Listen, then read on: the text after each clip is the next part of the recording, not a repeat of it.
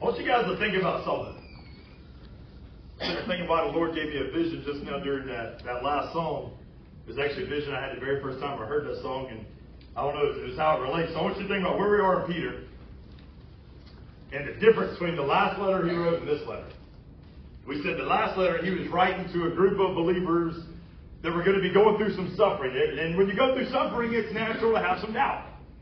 So he writes to them and he tells them, he goes, when you guys are going through the suffering and things don't make sense to you, and, and the gospel kind of begins to be questioned just because of real life stuff that you're going through that you don't understand, and you look out in the world and you see other stuff in the world that you don't understand. So he writes that first letter to assure them, stay strong. Stay confident. Like even in this stuff, God's got a plan, God's got a purpose, God is, is ready and able to do it. And man, you got to be strong to do that. It's one thing to hear somebody tell you and command it. It's a whole other thing when you're going to be willing to actually apply it. So I think too, y'all don't laugh at me, but still to this day, one of my favorite movies, yes, it's a cartoon, is The Lion King. So in The Lion King, you've got this, this. I didn't realize how old The Lion King was the other day until somebody was sharing something. And I'm like, "What are you talking about?" I was a grown man when I watched that thing, and they were like, "No, you were, you were like 10, maybe 12 at the oldest." I'm like, "Man, I didn't realize it had been 20 something years since that movie came out, but I still remember so much of it." So I remember the scene where you know Simba's like Peter, applies real well. He's like me and Cliff. You've heard us us go ahead and confess that sometimes we like to get in trouble. Um, and he gets in trouble because he didn't listen to daddy. And he finds himself in the darkness. How fitting for the last verse that was read, like, like there's light in the darkness. And, and the purpose of what Peter's trying to get to in this second letter is, man, there's going to be some darkness with false teaching all around. They're going to take the, the conditions of the world, they're going to take the things that you're going through, the emotions that you're feeling, and they're going to try to pound in some false lies. They're going to try to pound in some darkness. So Simba doesn't listen to daddy. He, he finds himself in some darkness, but when he's in it, there's these hyenas, these demons. But, but he's so confident in what his dad had told him, First Peter, that he's going to trust in it. Second Peter, trustworthy. So, so he, he's trustworthy because everything in God, you can trust in God. You can trust in His promises. You can, you can trust even when it doesn't make sense. You can, I'm going to use in a minute what Peter said, like, you can trust in the writings because those that even wrote the writings didn't really understand what they were writing, but they still trusted enough to write them. Uh, you know, so, so there's that trustworthiness in it. And because of that trustworthiness, he stands firm and he, and he growls at these hyenas. And it sounds like a little kitten. I mean, if you've never seen the scene, you need to go home. I don't care how old you are. You need to watch The Lion King. It's on Disney app. I'm promoting it, yes, 100%, because there's so much good stuff in it. And these hyenas laugh at it. And that's real life, guys, because you're going to come to some situations in your life where you're going to have to choose to stand firm, and you're going to stand firm, and you're going to you're going to purr. I'm serious. Anybody who, if you haven't been there yet, you have no idea what I'm talking about. But for those in the room that have been there, you can testify with Peter in understanding there's going to be moments that you stand and you purr. And the enemy's going to laugh at you. And that, that's when, that's when it gets real. Because when you purr and the enemy laughs and you think in your head, I purred because daddy told me to purr. It's in my, it's in my being, it's in my very nature to, to purr. So when you stand before the enemy who's making fun of you and it didn't work out the way you thought it should have worked out because you thought you were going to roar, but in reality you were purring, you've got to decide right then and there. You're going to stand your ground and purr again, or are you going to run away? And I'll never forget, I couldn't even understand how Simba was brave enough to try it again. Why, I mean, his chick, his, his uh, uh, Nala, Nala's right there. See, I got it all, man. Nala, Nala's like standing right there. It's bad when you look bad in front of yourself. It's bad when you look bad in front of your boys. But your boys are your boys. Like, they're always to get you back. You can do this, like, hold strong. But when you look bad in front of your girl, that's as real as they can get, man. But he's standing there with his girl. He's standing there with the enemy, and he's got to make a decision. Am I going to roar again? Am I going to trust in the trustworthiness of who I am, of who my daddy says I am, who I am in the face of my enemies that are laughing at me, or am I going to run away? And for some strange reason, Simba says, you know what? I'm going to roar one more time. Except for when he roars the second time. It's like the lion of Judah comes up from behind him and roars. And roar, roar, roar, roar. I don't know if y'all can get, if y'all ain't never heard the song, you know, you, you was missing some of that roar. I can't do it either because God didn't bless me no music, but I'm telling you right now, you need to grab a hold of that thing. Because when you start roaring like that, you might be purring, but the enemy's hearing a roar. You know what I'm saying? Like sometimes I feel like I, I, I'm, I'm purring. Like last week, Crystal was like, that, that was some good stuff. I was like, man, that sermon sucked. Like I just wasn't, I wasn't happy with it. But then four or five people like grabbed some stuff from it, and I was like, here's what's awesome. You sowed about a seed, right? I'm thinking, I'm like, man, we hear stuff at different times sometimes because sometimes the seed is the sunlight, sometimes it's the plowing, sometimes it's the water. You go back and listen to this message five years from now, and it might have been some tilling today, but it might be sunlight then. You know what I'm saying? Like, like God see, God controls the time, God controls the message, and, and when you hear it, so it's like, I trust. I trust in the trustworthiness of God's word. I trust in the trustworthiness of, of my Father's promises and what He what He says will happen will happen. Even when it doesn't happen when I thought it should have happened. Even when I'm assembling, I'm like, purr. I would have paused right then and there, ran back to the kingdom of light, and been like, Daddy, you told me I was a lion. You told me I could roar, but I tried, and I heard. But Simba had no doubt. He trusted the trustworthiness of his daddy, and he roared again. Second Peter is challenging the believers of the church to roar even when you don't feel like roaring. Amen. It's when you're going to come into a bunch of doubt, a bunch of heretics, and a bunch of fables, and a bunch of fakeness, and, and all that stuff. And we're going to get into that in the next two chapters. But but he's setting the stage right now today to understand you can trust in this even when you don't feel it, even when it don't work out your way.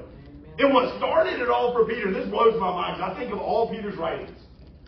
I don't know if anybody caught that when Laura read, or, or if you know you, you caught it when you read this week or not. But I can't help but think about like Peter's life, because because Peter really is one of my spiritual heroes in Scripture. And it is because he made so many mistakes and still recovered so many times. Like he's he's the real life guy. You know, he, he, he's just that person. But I'm thinking about his, his time with Jesus. I'm thinking about what he was called. I that when he when he had that moment to decide whether he was going to keep fishing for fish or if he was going to decide to, to go fish for men. I, I think it's some of the moments where he was told to cast a net on the on the other side of the boat. And he'd been fishing his whole life. And this dude who was a carpenter tries to tell him how to fish. And I'm like, at that moment he could have said, listen here, carpenter, know your role.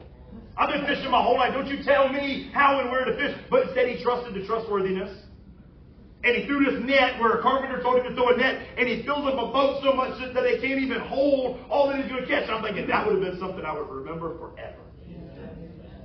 I, I think of I think of when he when he watched Jesus perform the miracles.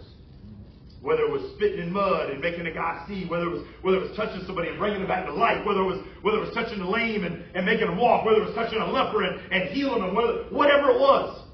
If, if he thought about that that that that moment at the wedding where the, where the water turned to wine, as he, as he, whatever, all the miracles that he witnessed and all the things he got to see. I think of when he got, got in trouble just one more time and, and, and, he, and he chopped off this dude's ear and he watched Jesus pick up this ear and put it back on this guy. And I'm like, those are the stories that would do it for me.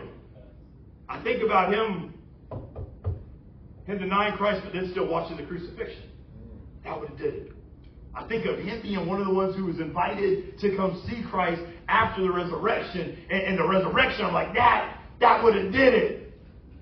But when he writes about when he's writing to a bunch of believers who he's worried about, making sure they're, they're getting past the suffering that he just wrote about maybe a year or two ago and getting into this doctrine challenge, and what he remembers and what he wants to remind them is how he knows that Jesus Christ, what the songs say, that he's the one that can open the scroll, that he's the Messiah, that he is the one, he's the one, that he's the Lion of Judah. How he knows this is he thinks back before the crucifixion, before the resurrection, even before some of the miracles that he saw, before the healing of his mother-in-law.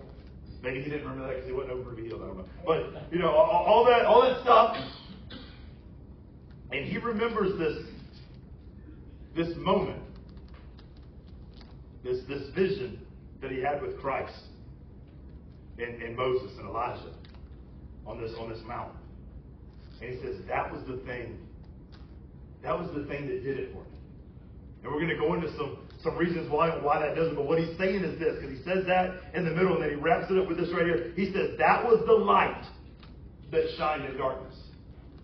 Well, light brings forth truth. So what he's saying is this was the truth that overcame the deceitfulness and the lies of the enemy. Because the enemy's going to try to deceive you. The enemy's going to try to, you know, do all stuff. The enemy's going to tell you that, that everything's broken. But then you're going to come to a VBS where you not only got 60 kids, you got 60 plus volunteers. Not only do you have people who were willing to say that didn't sign up to say, but you look around the room, and I'm so proud to say this because I can't normally say this in the church. And it's so cool that I get to say it on Father's Day. But you look around that room, and I got to see a whole bunch of daddies that was filling roles. I saw groups that were that were my, my specific group, just to brag on us, that was led by all men. You know what I'm saying? Like you don't get to see that because men have failed so many times that women had to step up and fill roles they should have shouldn't have had to fill to get the job done. But I, but I looked out every every every night when we ate, and we sat in that fellowship hall, and I looked across, and I not only saw a whole bunch of wide range of generations of purple shirts, which was super cool. But I looked and I said, "That's." I got a little prideful, by the way. Okay, I got a little Peter in me still. I said, that's, that's one of my men from the upper room. That's one of my men from the upper room. That's another one of my, that's another man. That's another man from the upper room. That's a daddy. That's a daddy. So, so when you're on a day like this, and I know all daddies ain't been good. I know some of them jerks and some of them suck and everything in between, but, but there's still some good men in the world. You can trust that those, and what makes them good isn't that they are good. What makes them good is the fact that they've trusted in the trustworthiness of Scripture. They figured out like this is the real deal. This is this is the thing. And Peter says, This is the thing that did it for me. This is the truth that, that, that brought forth light in the midst of some darkness. So he breaks this thing into three categories. I ain't got no fancy titles, but but I did divide it into the three sections for you. 12 through 15, he's got he's got he's stressing the reason why he's reminding them. Which we'll get to that in just a second. That's going to be number one. You know, he's just, he's just stressing like, this is why I need to remind you. This is why I support. 16 through 18, he's going to, he's going to tell them like, I'm a witness. And you can picture it the way Peter would probably say it. I'm a witness to the glory of God. I'm a witness to God's voice being heard in affirming who Jesus was. And then he wraps it up 19 through 21 with, with just the surety, the promise, the trustworthiness of the Old Testament prophets. So jump back in it. You got your Bibles, it should already be open. 2 Peter chapter 1, halfway through, verse 12. And it starts with Peter explaining why he's writing this stuff. And I just love, I love, I love Peter's blatant honesty. He goes, I'm always going to remind you about these things. To remind somebody means you already told them once. Right? Some of you parents in the room, you should amen that. You should, you should know exactly what I'm, what I'm talking about. I've already told you not only once, not only five times, but like 25 times, right? Like Peter says, therefore I've already reminded you of these things, even though you know them. He says, I'm reminding you of these things because it's the basics sometimes that get us. Though you've heard them, you need to hear it again. Though you may even know them, you need to make sure you know them. And here's why. That word therefore, for this reason, in other translations, Peter just wrote about the promises of the entrance into the everlasting kingdom. Verse 11. Last week, verse 11, it, it said, For in this way, enter into the eternal kingdom of the Lord Savior Jesus Christ, which will be richly provided for you. He follows. So he says, therefore, he says, because of that, because I just talked about how to get into the eternal kingdom, I want to make sure you guys understand the most helpful thing you can ever remember is just the basics. Because if you can get the basics and trust in the basics, you can build on them. See, some of us have fallen foundations because we're trying to build before we got the basics.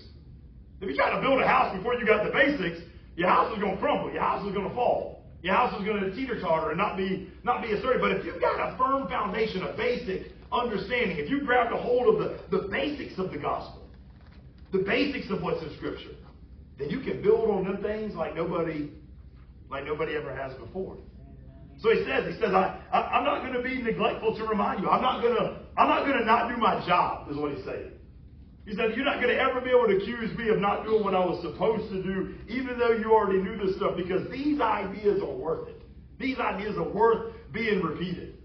I, I watched the, yes, I'm a, I'm a follower of the Cowboys and the Gamecocks, two teams that struggle decide on what kind of season they're in. But I watch a lot of their preseason stuff all the time online. Like you can zoom into their, their camps and you can zoom into their practices. And I want to see how the rookies are doing. And I want to see how the, the, the new drafted agents are doing and, and how they're clicking and the, the, the chemistry of the team. Because to me, that's just as important as one person's athletic ability. You can have a superstar, but if you don't click well, you're going to have a drastic mistake that's going to happen. And so I'm, I'm watching all this stuff, and, and I see him, and, and my favorite thing is at the very, very beginning of almost every practice at every level, whether you're in, in Sertoma League, high school league, college, or the pros, they go back to the basics.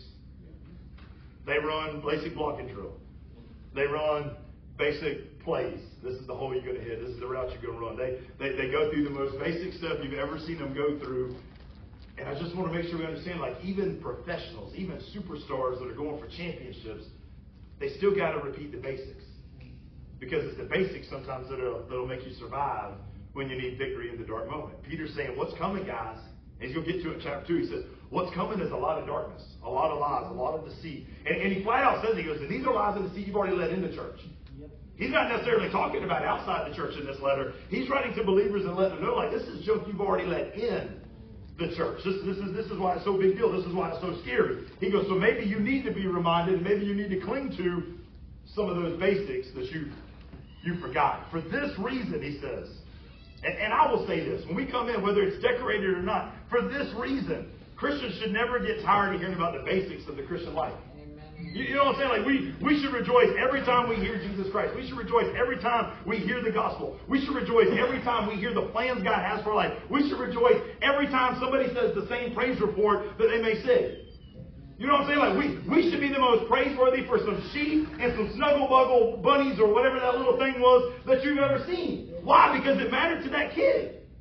To that kid. That's how he saw God move that week. That's how she saw God move that week. And we should be amazed by that. We should be excited by that. We should come in and we should hear the kids start telling us, hey, you need to calm down. You know what I'm saying? Like, you ever been in those moments? I picture sometimes, sometimes we take kids to wedding with us, sometimes we, we don't, but, but in the process of, of some of the weddings that we've gone to and, and some of the dancing and all that happens afterwards, I picture my kids looking at me and they're like, Dad, you need to stop.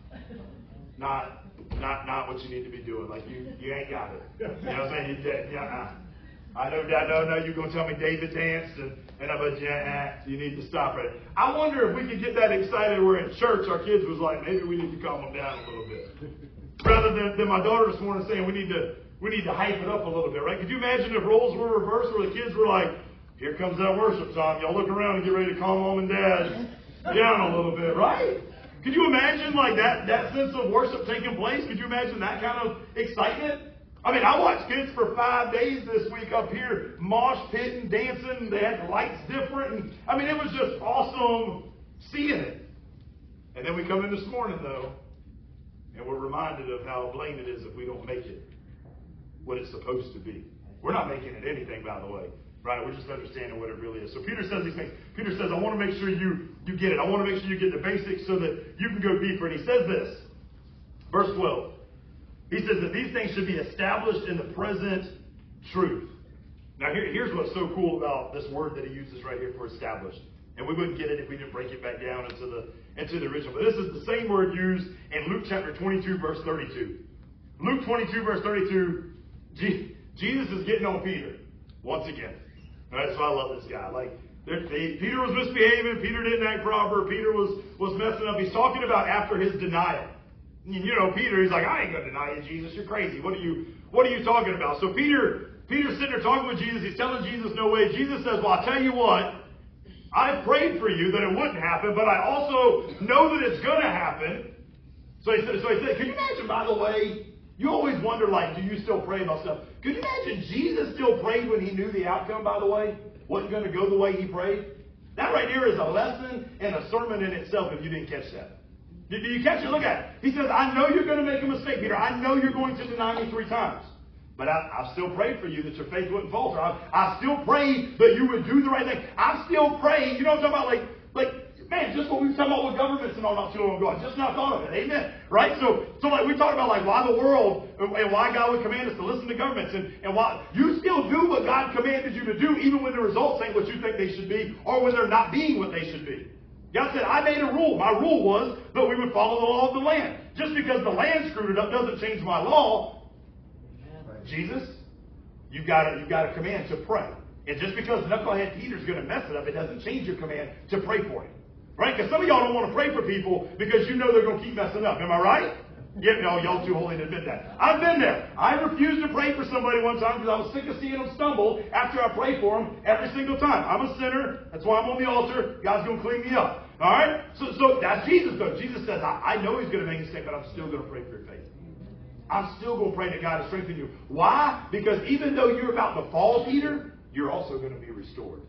And it's my prayer that, that you'll remember that when you're restored, here's what he says, and you, Peter, when you have turned back, when you realize I was an idiot, I need to go back to God. I made a mistake. When you turn back, when you've repented, when you've made the 180, I want you to, here's the word. This is the only thing I was trying to get to. I apologize for all the extras. Strengthen your brothers. That word strengthen is the same word used in, in 2 Peter chapter 1, verse 12, where you see the word established. Peter's remembering where Jesus looked at him and says, After you stumbled, after you made a mistake, I want you to establish your brothers back up. I want you to strengthen your brothers. And Peter says, You know what?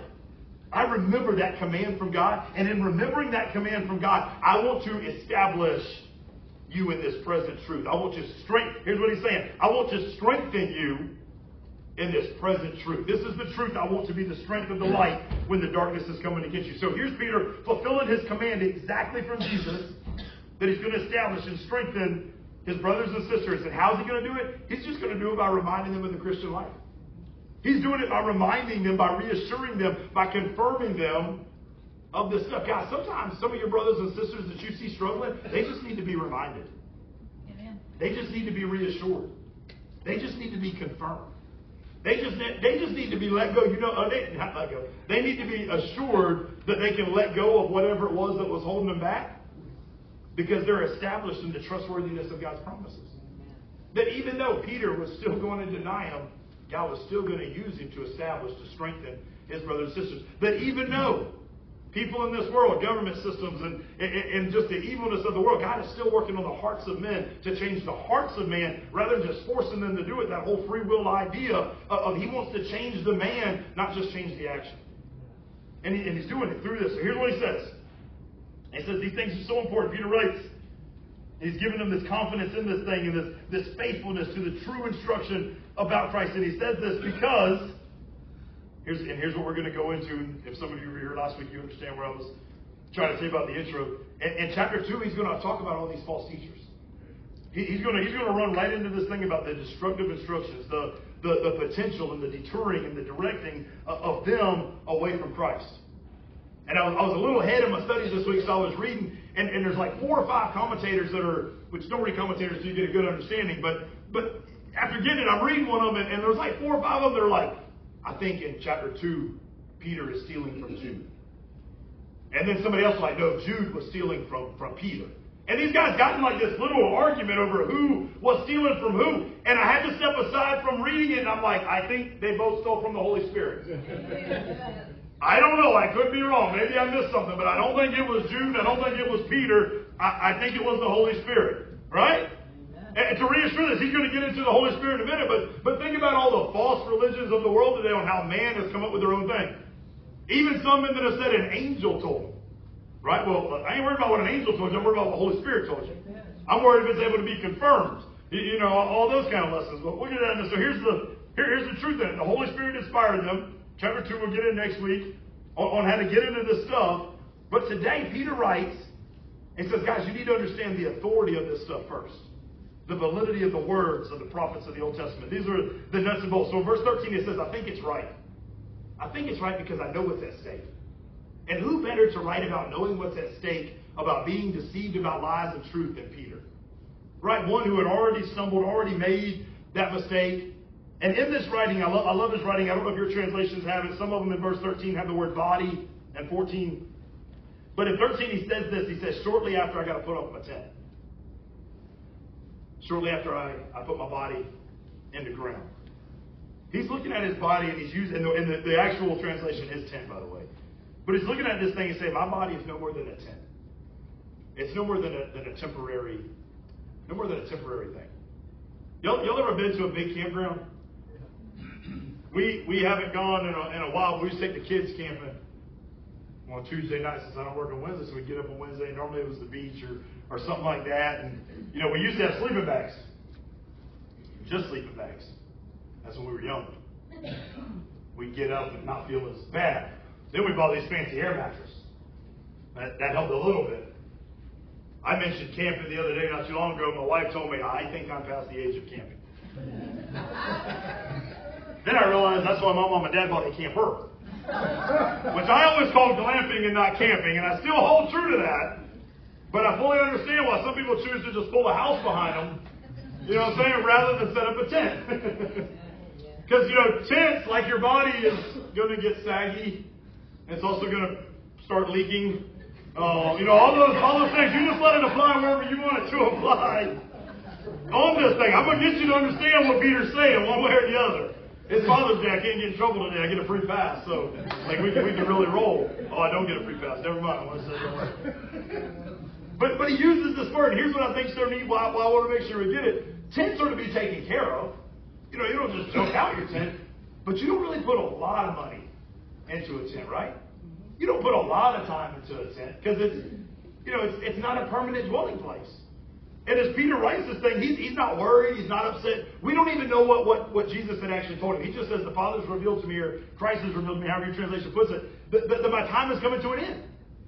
My life is, is, is almost over, and this, this tent that I've been living in, it's, it's going to junk. And I'm going to go to the eternal thing. Like he's thinking back to First Peter now. He's thinking like, I'm just an immigrant. I'm just an alien. I'm just passing through right here to get to my permanent location, the one that, that really matters, that should really, really be lasting. And, and I love that because here, here's where I here's where I got hung up a lot this week in reading. Peter's thinking about the end of his life.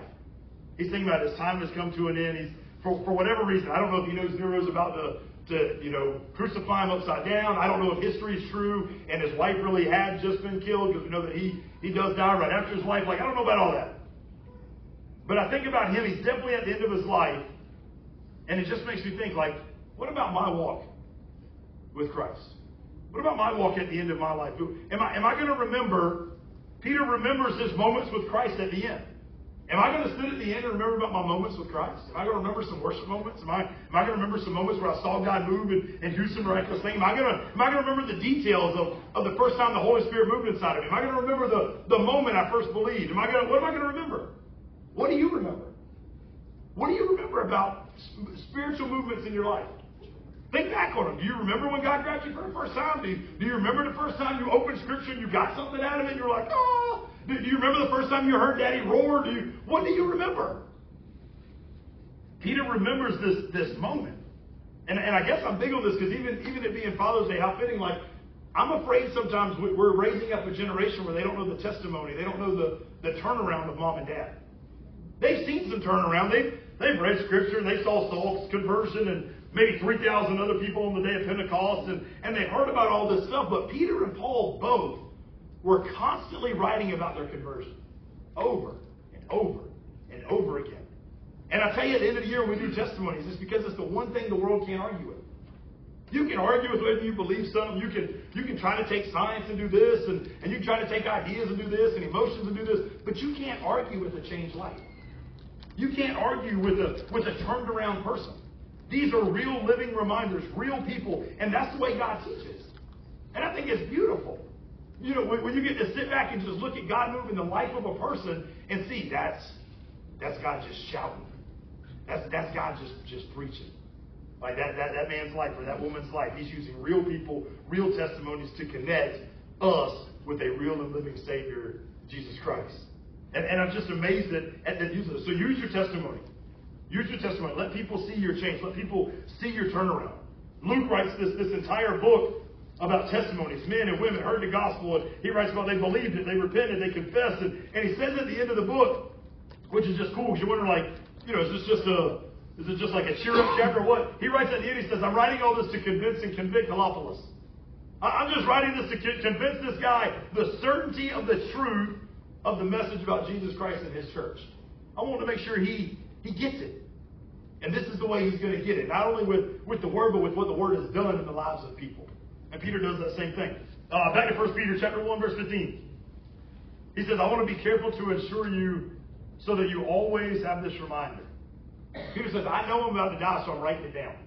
You got something important, write it down. Right? If you're getting old you're going to forget stuff, write it down. Right? Like he, he's saying, like I know, I know times about the stuff. I know things are about to change, and you, you're going to need this, this reminder. You're going to need to have proof of it, even in my departure, even after he says, even after my my decease. He's at the, he's at the end. He knows Ephesians chapter two, verse 20, where Paul wrote, and, and, and he said the, the written teaching of the apostles and their associates is the foundation of the church to preserve the generations for God. Right? The reading of this word, the preaching of this word, the, the practice of this word is to preserve all generations for God. And, and it just it just raises me to think like, what will the world remember us for when we're gone? I got a, a note on my desk that somebody gave me that says it's it's not about what you'll be known for, it's about what you'll be remembered for. Amen. Right? I, I thought of it. I thought of it yesterday. I fell in that worldly trap again. You know, uh, we did the a wedding this weekend, and, and one of the guys, I think he was just trying to trying to make me feel good. He said, "Man, you look like Bradley Martin." And if anybody knows who Bradley Martin is, I was like, "Yeah, we're like brothers. You know, we worked out together. You know, know, you, you uplifted that thing a little bit, but but I got hung up on that, and I got hung up on on exercising and benching and all that kind of stuff. When in reality, that was a testimony time. Like I could have been like, well, I don't know about Bradley Martin, but let me tell you about Jesus Christ. That's what I really want to look like. But I didn't, so I got to go back and fix that. But you know, think about this stuff. This this is what Peter's writing. Peter says, I'm at the end and I'm being reminded of some stuff. And what I'm reminded of is Jesus and walking in his word. What I'm reminded of is the, the strength. And what really matters is what, what I'm leaving behind. And Peter says, what I want to leave behind is for you guys to make sure you understand what matters most. Did you understand Jesus Christ? That you guys understand how he came to be an example of self-sacrifice. And if that was the example of Christ who we're supposed to follow, sometimes we need to ask ourselves, how are we doing at that? How are we doing at that? How are we doing on self-sacrifice? How are we doing on, on, on giving up our afternoons to help and teach kids? How are we giving up on, uh, on giving up our, our morning time of, of TV to, to study the Word or make a phone call and reach out to somebody in need? How, how are we doing? How are we doing on these things that, that really matter? Peter sat back and he said, I want to make sure you guys understand, like, like these are the kind of guys that influence the world. Maybe he's thinking about the other fishermen that were out there that day. We don't know nothing about them. I don't know nobody else's name that was fishing during Jesus' time, but I know those that chose to leave their nets and follow Christ because it's written about them. How many of them are, are written about forever? Not many. How many things should we be giving up maybe a little more? How many times should we be getting out of our, our comfort zone a little more to do the things that God's called us to do? The Lord tells Peter, Peter, your, your time is coming to an end. And rather, I, you know what I'm saying? He could have just stopped writing. Well, time's coming to an end. There's no need to. But no, he says this is important. I need to make sure I get this this penciled in so it'll last before before I'm done. So maybe just a question today. What are you going to do with the time you got left? I'm not saying anybody's dying. I'm not saying you're going to leave before Jesus comes back or anything like that. I'm just saying, like, what, what are you doing with the time that God's blessed you with? The first letter, chapter 1, I know it's been a while, Verse 17, he says, And if you address the Father as one who impartially judges, according to each man's work, you should conduct yourselves in fear during the time of your stay upon earth. That temporary stay, that, that temporary visit. Verse 18, knowing that you were not redeemed with perishable things like silver or gold from your futile way of life inherited from your forefathers, but with precious blood as a lamb, unblemished, spotless, the blood of Christ. Paul writes, Ephesians chapter 5, verses 15 and 16, he says, Therefore, be careful how you walk, not as unwise men, but as wise, making the most of your time because the days are evil. Are we making the most of our time? Peter's leaving this reminder that if we're going to follow Christ faithfully, if we're going to walk obediently to the Word, these are the things we ought to be doing. Second, second third sections wrap up together in verse 16. And here's why he's so concerned. Here's why, here's why he's, he's harping on this, this so much. Verse 16, he says, I want to remind you, we don't follow fables. We don't follow myths. We don't, we don't follow any, any lies or, or story time. We, we follow the truth. We have the testimony of the apostles. We have eyewitnesses that have laid account to this stuff. We can reliably reconstruct historical events through the testimony of eyewitnesses, and, and everything lines up. You realize for, for thousands plus, almost 2,000 years now, people have been trying to disprove the apostles? and they haven't done a very good job. Right? Matter of fact, let me, just switch it and ask you this way. The history books that we have in school, what are they from? Eyewitnesses. Correct? There ain't nobody living today that was then, right? Eyewitnesses. When you go to court, even today's anytime, when you go to court, what's one of the things every every lawyer is looking for? I want a eyewitness. Why? Because an eyewitness will lock it down. Well, I just want to ask, why does an eyewitness lock down everything in the world except for the gospel? Nobody argues with history books. Few people, you know, there's there's the opposing counsel, of course, but but few people are going to argue with the eyewitness in a courtroom. We, we trust the trustworthiness of an eyewitness all the time for every event, except for when it comes to spiritual matters. Then it's a debate. Then it's a question. Then it's a concern. Then it's, it's a, is it good enough now? Peter writes, he says, guys, not only are the other apostles eyewitnesses, he says, I'm writing this, and I want to make sure you know I'm an eyewitness to this. And he says, here's what I saw. Peter had seen Jesus, goes into this thing right here in this section. Peter had seen Jesus glorified. He had heard the voice of God. The audible voice of God. If you got your Bibles, hold your spot in Peter, but flip back to Matthew chapter 17. And I'm not taking away from the resurrection being a confirmation of Jesus' identity or anything like this. I'm just saying for Peter, the moment that did it for him was when he heard this, this voice from heaven that confirmed who Jesus really was, right? You go to Matthew 17 and you look at just the just the beginning really of it, you don't have to go too far in. But I just want you to get an idea of what Peter remembers. Because I think what Peter remembers is awesome for two reasons. One is this look, look what's happening. Spend some time, Jesus takes Peter, James, and his brother John, and they go up on this mountain. We don't know what mountain, but they go there by themselves. So Peter's already like feeling good. He's like, I, am one of the ones that's been called to go with Jesus, like to a special place. Like we're closer. You know, maybe he's got some bragging rights now, right? And then it says this, verse 2, it says, He was transfigured right in front of it. His face shone like the sun. You can't even look at the sun. Can you imagine these guys trying to look at Jesus? I was reading about one guy talking about that being the miracle, and then it hit me. I'm like, maybe the miracle is that for this one moment, God paused what was actually a miracle. Maybe the miracle was that Jesus hadn't been shining like the sun the whole time he had been here. So there was that one pause where was like, you know what? I'm going to release the miracle of making him not shine so that you can look at him, and I'm going to let him shine like he's supposed to shine so that you can know who he is. Just an idea. I don't know if it's right. But, but he shines like the sun, it says, right? His clothes became white as light. Then it says suddenly Moses and Elijah appeared to them. Wow, that's the that's the that's the law. That's the prophets. That's who they represented. That's why these two guys were picked to be there. And he's talking with them. And then Peter says to Jesus, Guys, hear me. If you've never learned anything when I talk about Peter so much, Peter never got in trouble until he opened his mouth. you don't open your mouth unless you're sure. Everybody understand that? That's good marriage advice. That's good parenting advice. That's good spiritual advice. Peter, so so sure, so confident. You can picture. That's one thing about Peter. He was a confident kind of guy. I mean, anybody who jumps out of a boat to walk on water, they got to have a different level of confidence than a normal person, right? So in confidence, he says to Jesus, Lord, it is so good for us to be here with you. Good statement. Good statement. You should you should stop right there. Period. Boom. You should have stopped. You should have kept your mouth shut and been done. But no, Peter, Peter, like everybody else, wants to keep on talking because once you open it, it's hard to close it. I will set up three shelters for you. And he's so proud. He's so confident. He's like, God, I got this. Jesus, I understand. I understand you got Elijah, you got you got Moses, we got the law, we got the prophets, we got you. I'm gonna set up three three shelters. I'm gonna make this thing great for you guys. And then verse 5, I love how scripture puts it. While he was still speaking.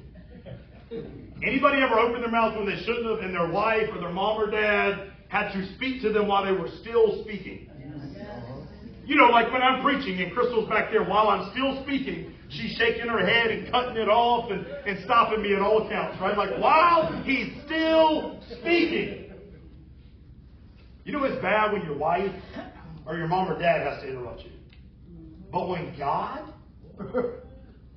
when God Himself like has to send down an audible voice to interrupt you, that is another level of you just screwed up. You just, that's what he's saying. You just got it wrong. Right? Look what he says. While he was still speaking, suddenly a bright cloud covered them.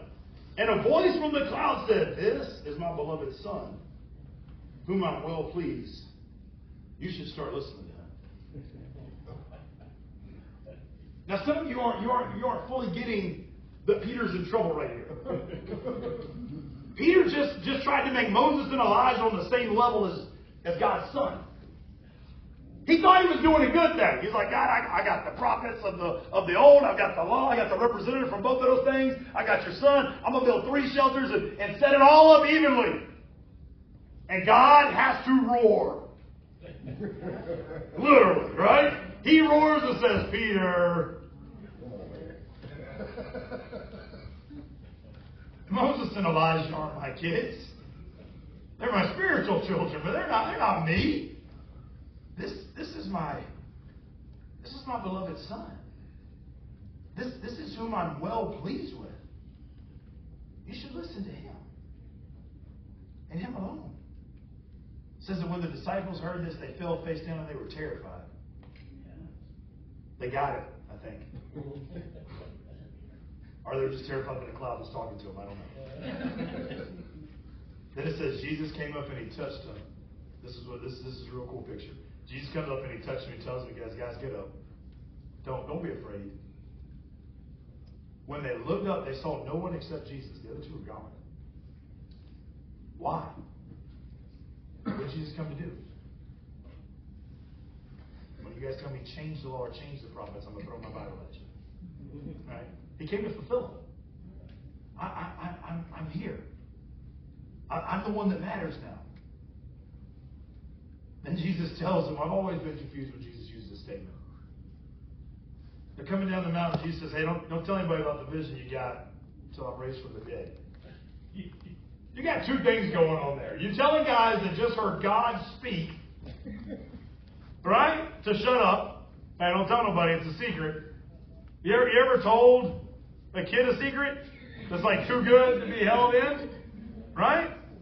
I, I think of like when, when, when, when at the stage of, of getting ready to have another child, and you're like, don't tell nobody yet, though. This we don't tell them for a certain period of time to make sure everything's good and confirmed. That kid's going to tell everybody. That's the most exciting news they've ever heard. Right? There's a watermelon baby growing inside mommy. Right? They're, going crazy. This, this is this is Jesus guys, don't, don't tell nobody. But then he uses a statement until I'm raised from the dead. Well, we thought we understood what the cloud was telling us. Now we're really confused. Right? I mean, can you imagine these guys? They're like, well, so you're raised from the dead? But, but, but. It was, it was this story. I just want to make sure we get it. Like, it was this moment and Peter's walk that he refers back to when he's trying to give confidence to the validity of Scripture and the validity of who Jesus is. It was this moment that he went back to. It wasn't none of the healing. It wasn't none of the supernatural things he said. It wasn't even when he raised the dead girl or dead boy from, from death to life. It, it wasn't even when he himself returned. It was this moment when the sky opened up and God said, That's that's my son. You should listen to him. You should make sure you're grabbing a hold of, of what it is he's he's trying to say. You should make sure you understand what it is he's teaching. These words from heaven is what put Jesus above everything else. That, that, that he, he wasn't just the law come to flesh. He wasn't just a, a prophet. He, he was literally the beloved Son of God. And God was pleased in this thing. Now, what I find even funnier than all of that is this. This voice from heaven, and, and you guys got it, just now explained it. This voice from heaven was a rebuke to Peter. This was a Peter, you got it wrong. The, these other two aren't supposed to be on the same playing field. Look at look at Mark chapter 9, verse 7. I think that's when we got where we should have the this cloud appeared overshadowing them, and the voice came. And it's just, just repeating it again. But Peter understood, this is in all the Gospels, Peter understood at this, this moment that he got it wrong.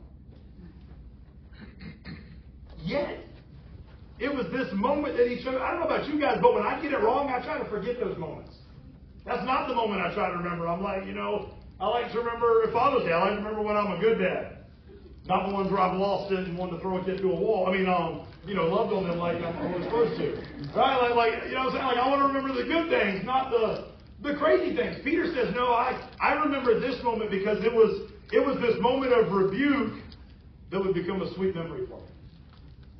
Because it's when you get it wrong and you learn from it that it can become the greatest lesson you'll ever have. And that was Peter. Peter said, It was a moment that I thought I had it all understood. I, I picture Peter like, like some people in the church that grew up in the church their whole life. Like, they think they got it all. They think they understand everything. And then something in Scripture just smacks them in the face one day. And they're like, oh, I had it all wrong. You know, like some of the crazy things we've changed here. Like with, with voting ideas and, and, and, and, and just, just all the offering ideas and all the kind of ideas that we don't do like normal churches do. And then I just use my phrase because it's such a good phrase. Well, if you can find it in Scripture, bring it to me and we'll, we'll start doing it that way because we want to do it Scripture's way. But we just don't find it there because it's what we've always done, not what we've always read. Right? That's Peter. Peter says, I, I got to this moment where I thought I got it. I thought I understood, and then I realized I didn't. And, and it's that moment where he realized he was wrong and, and gets a deeper understanding that he remembers. And he says, guys, let me share this. Let me share this moment with you. We ought to take some moments where we've had to learn something the hard way, where we've had to take that moment of rebuke and make it a sweet memory. You know what I'm saying? Like some of those moments where things weren't right that we had to get right. And make it a sweet memory. Make it one where you're going to share it with other people so you can increase their confidence. Verse 19. Then he gets into the evidence of, of prophecy being fulfilled. He says, and so we have this prophetic, this prophetic word confirmed. That you would do well to heed his light. Remember, truth that shines in darkness. Truth that, that replaces deception. Until the day the morning star rises in your hearts. He says this, this prophetic word confirms this stuff. This, this moment guarantees what, what, what you've been preached and what you've been taught is true. The fulfillment of the prophetic word confirmed a reliable testimony to the truth of Scripture. It's about confirmation. You know, and you say, well, well aren't we aren't we listening to, to somebody, you know, who, who just heard something and, and they're preaching it? Yes, but it's been confirmed repeatedly and repeatedly. You know, even even Paul himself, he, got this this vision. Somebody tried to compare Paul uh, a couple weeks ago and something else I was listening to. They tried to compare Paul to Joseph Mormon. No, no, I'm not kidding you. They're like, well, well, well, Joseph Mormon had like this this vision, and and, and it was from an angel, and, and, and he had all his, his instructions, and he went and changed everything. Yeah, but it was never confirmed by anything else or anybody else. It was just an angel, not the Holy Spirit. Paul, not only did he hear something, you say, well, what if Paul had it mixed up? Paul left for three years to make sure he got it right. He knew for sure it was God, but he still said, you know what, I just want confirmation before I dive into this thing that it's the real deal. So he spends three years traveling, inspecting, checking out, diving in, studying deeper, and getting stuff right before he ever makes his launch forward. Hear, hear me. This is the only way I, I can make sure we get it. God always confirms his word. Always. Hear me. If you're the only one that's heard God say something that's totally new, you're either crazy. I'm just being fair, giving all options. You're insane. Or God's waiting to confirm it with somebody else. There's that option, maybe. Or you're a liar. That's the only four options you can get. There is no all of the above, right? Or none of the above. That, that's it. God always gives. Are you drinking, having some substance, you know, inside of you, right? God always confirms His word. It's about confirmation. And He says in 19, He says, because this has been confirmed, things that have been confirmed, you would do well. Look at the end of verse 19. You would do well to heed to this stuff. Things that are confirmed, you would do well. When you consider the testimony of Jesus, you would do well to heed to it. Some of you have heard this illustration before, but it's just too good when we're thinking about the trustworthiness and guarantee and stuff right here. There's 332 Old Testament predictions regarding the Messiah. 332 things that, that somebody wrote about before Jesus ever was that had to become true and had to be right for Jesus to be who he said he was. Professor Peter Stoner, what a fitting name for that, right? He, he was hung up on this thing. He, he's a statistics guy. And he says, I wanted to look at this from a statistical perspective because it was absolutely overwhelming to me. And he writes, and he says, for one man to fulfill only eight of these things. Remember, there's 332. He just takes eight of them. For one guy to fulfill eight of these things, it would be one with 10 to the 17th power. So if you got your phones or if you write notes and got a pen, you just write a 1 and write, or write a 10, sorry, and then write 17 zeros behind it. One out of that number, because I can't say it, it's too big for me, is the chances of a guy fulfilling eight of these prophecies. He goes deeper because he's blown away by it, and he says, I calculated the number of silver dollars it would take to cover the state of Texas, and it would cover the state of Texas two feet deep. Two feet deep, the entire state of Texas of silver dollars, and one of those silver dollars would be Jesus. If he was only fulfilling one of eight. He takes it, he doesn't go any further than this, but he does take it all the way up to number 48. He says if you would get and you would consider that 48 of these prophecies, remember there's 332, he ain't even covering a quarter yet of what, of what it's supposed to be, right? He says if we're still this small, but if we consider 48 of the prophecies, the odds become 10 with 157 zeros behind. I definitely can't say that. Picture that, guys. That's not even all 332. He's writing and he says, I can guarantee. He didn't have to go past that. He said, I can guarantee that if this one man, Jesus, fulfilled this many of them, there's no doubt he's who he said he was supposed to be. He proved the validity in it. In verse 19 finished, he says, as that light shines in darkness. He's saying, it's no wonder Peter, no wonder Peter could say the prophetic word confirms that light shines in us, and we should cling to that kind of light. Peter had seen a lot in his own eyes. He had, he had his own testimony himself, but he said it was the authority of heaven. It, it, it was the it was the real prophets that were teaching. He's saying, sure, the church is about to be infiltrated with heretics and lies, and, and, and as Jesus would call them, wolves in sheep's clothing. But he said it's these truths that the church has to listen to that the church has to, to cling to. So maybe a question for them and a question for us this morning is will the church listen to this? Will the people follow this? Or will the church listen to the fables and myths? Will the church follow the fables and myths? Peter steps up to the plate and he calls them to attention, man. He says, guys, this this is the instruction you need that we continue our study, that we take a, a good look at, at this stuff. And read ahead for next week. Get ready to see some of the, the lies and the heretic speeches and the myths and the fables that, that's going to be. Peter says he can rest assured because it's the Holy Spirit himself that inspired the stuff he knows about. Right? Peter knows for sure that, that it was the Holy Spirit moving amongst his men that wrote these words. And again, I, I said at the beginning, I think like, what I'm amazed by is that the, the ancient, ancient prophets that were writing these words, they didn't even understand what they were writing. Yet they still chose to surrender to the Holy Spirit and write it out. Could you imagine writing a book? People would think you were high or drunk again. Could you imagine writing a book and, and having a book reveal at the bookstore and people being like, well, what does that mean? And you would have to say, I have no idea.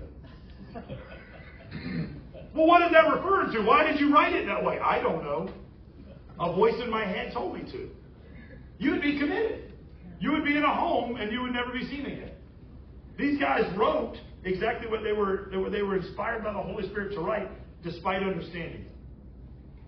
And then they're, they're challenging us to live, despite sometimes we don't understand. They're challenging us to, to purr, even when we're commanded to, to roar.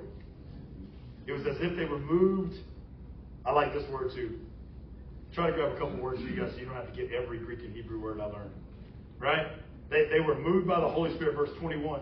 This the same Greek word moved is the word that is used in Acts chapter 27, verses 15 and 17, where it talks about a ship being carried away by the wind and the current.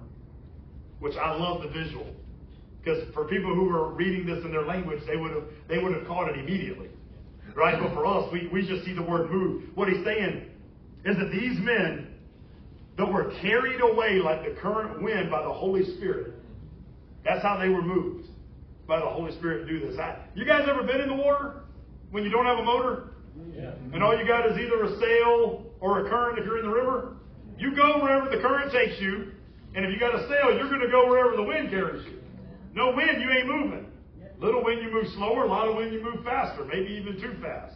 Right? Same thing with, with the current. I love that because for him to use that word in Acts for the for the ship and then pick this word again to come about for the writing of the Spirit, he's saying you you're controlled by the Spirit totally. The speed it wants to go, the direction it wants to go, how it wants to go. It's just it's just a really pretty illustration. He's saying these guys raised their sails in cooperation with God, and they went wherever the Holy Spirit wished them to go, not where they wished to go. It's, it's just cool. So, so here's some application before we jump into chapter 2 next week. Are we sharing our faith and showing God's word? Are we letting the world see our testimony rather than just hearing about other people's testimony? Do we share the gospel, the instructions for life, how we're personally following? That's what Peter's doing. He's, he's sharing how he's personally been involved in doing this stuff. He's determined to leave behind a, a legacy of faith. Head said it a minute ago when we talked about seeds. Him, him and Jeremiah together talking about seeds. Like, like that starts at home. You realize that? This, this legacy that you desire to leave, it starts, it starts at home. I'm always amazed by big business people that are like, well, I just, I just want my name, I want my legacy left. And they're so worried about what they leave outside in the world that they, they forget what they're supposed to be leaving in the house. They forget the inspiration they're supposed to have with their wife and their children and their, their moms and their dads and their, their family members. It starts at home, then it, then it goes into the church. Maybe for some of you, it's going to start at lunch today. Right? You're going to go see family members, or you're going to eat with some friends, like maybe maybe that's the time that that it starts. Maybe you get out of your comfort zone and start leaving the TV off and do something valuable with your time that's going to last. Right? Ask yourself the hard questions. Am I really following Jesus the way he wants? Is he really Lord of my life? And as, as Peter talked about in the beginning, like, am I going to be welcome into his kingdom? Last week, verse 3, it said, His divine power has given us everything we need for life you have everything you need. Everything. And godliness through our knowledge of Him who called us by His own glory and goodness. He's calling us to make sure we understand the sureness, the trustworthiness, the guarantee of the gospel. And he's saying is if you have that, if you understand that, if you're clinging to that, then, then this, this is what you'll have to take on the enemy when he's coming. This is all just an intro for the enemy that he's going to talk about starting next week. The lies and deception, the, the heretics and the hypocrites, and, and all the stuff that's got into church. He said, I'm just making sure you get the basics before you try to go toe to toe with somebody who's going to try to lie to you. Let's pray. Father God, we thank you for your word. We thank you for the truthfulness of it, Lord God, the trustworthiness of it. God, we thank you that you prepare us, Lord God, even before there's a battle in front of us. To do, to be, and to fulfill exactly what it is you've commanded us. God, make us strong. Give us courage. Strengthen us. Give us discernment, Lord God. God, help us to cling to your word. Help us to see the testimony. Help us, help us to experience the testimony. And help us, Lord God, to share this stuff with the world that's watching. Help us to equip this church, Lord God, right now, this body of believers, to be prepared for the lies of the world to try to throw at them. In your name we pray.